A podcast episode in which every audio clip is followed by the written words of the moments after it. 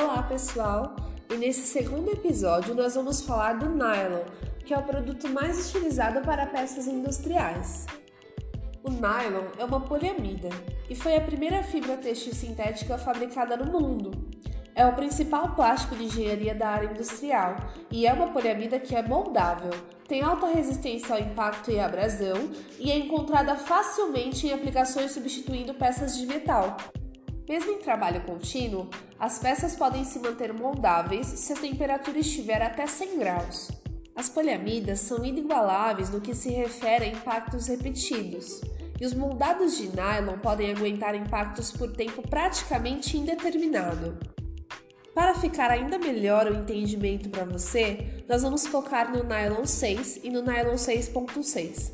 Todas as aplicações e benefícios estarão voltadas para esse tipo de poliamida.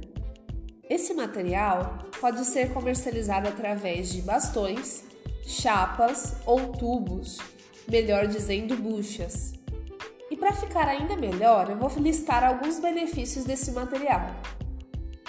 Ele é tratado termicamente, tem um baixo ruído, é fácil de usinar, tem uma boa resistência ao desgaste, é autolubrificante, inerte a ataques biológicos, tem uma alta resistência ao desgaste por abrasão, é autoextinguível, autolubrificante, tratado termicamente e tem uma excelente tenacidade.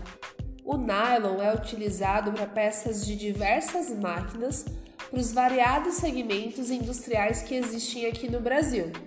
Mas para facilitar, se você tem alguma dúvida de usar ou não usar o nylon, eu vou listar a seguir algumas aplicações industriais. Vamos lá! O nylon pode ser usado como bucha para substituir bronze, engrenagens, canecas transportadoras, anéis de vedação, chapas de desgaste, polias, bases de corte, placas deslizantes, buchas para teares, que é da indústria têxtil, engrenagens dos secadores da indústria de polpa e de papel, roletes para equipamentos de lavagem automática, lâminas raspadoras, roscas sem fim para máquinas de engarrafamento, estrelas de alimentação para máquinas de engarrafamento, disco de filtro para minérios e tacos de prensa na indústria automobilística. O nylon pode ser reforçado com fibra de vidro, elastômero, carga mineral, esfera de vidro, grafite, entre outros. Por isso ele é chamado de composto de poliamida. Uma dúvida que muitas pessoas têm é a principal diferença entre o nylon 6 e o nylon 6.6.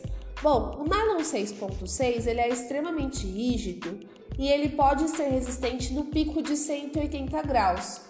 Quanto o nylon 6, ele não resiste à temperatura de trabalho superior a 130 graus. Bom, esse episódio tratou resumidamente sobre o nylon, nos próximos episódios, nós falaremos um pouco mais sobre os plásticos de engenharia. E no próximo, exclusivamente, nós trataremos sobre o poliacetal. Até lá!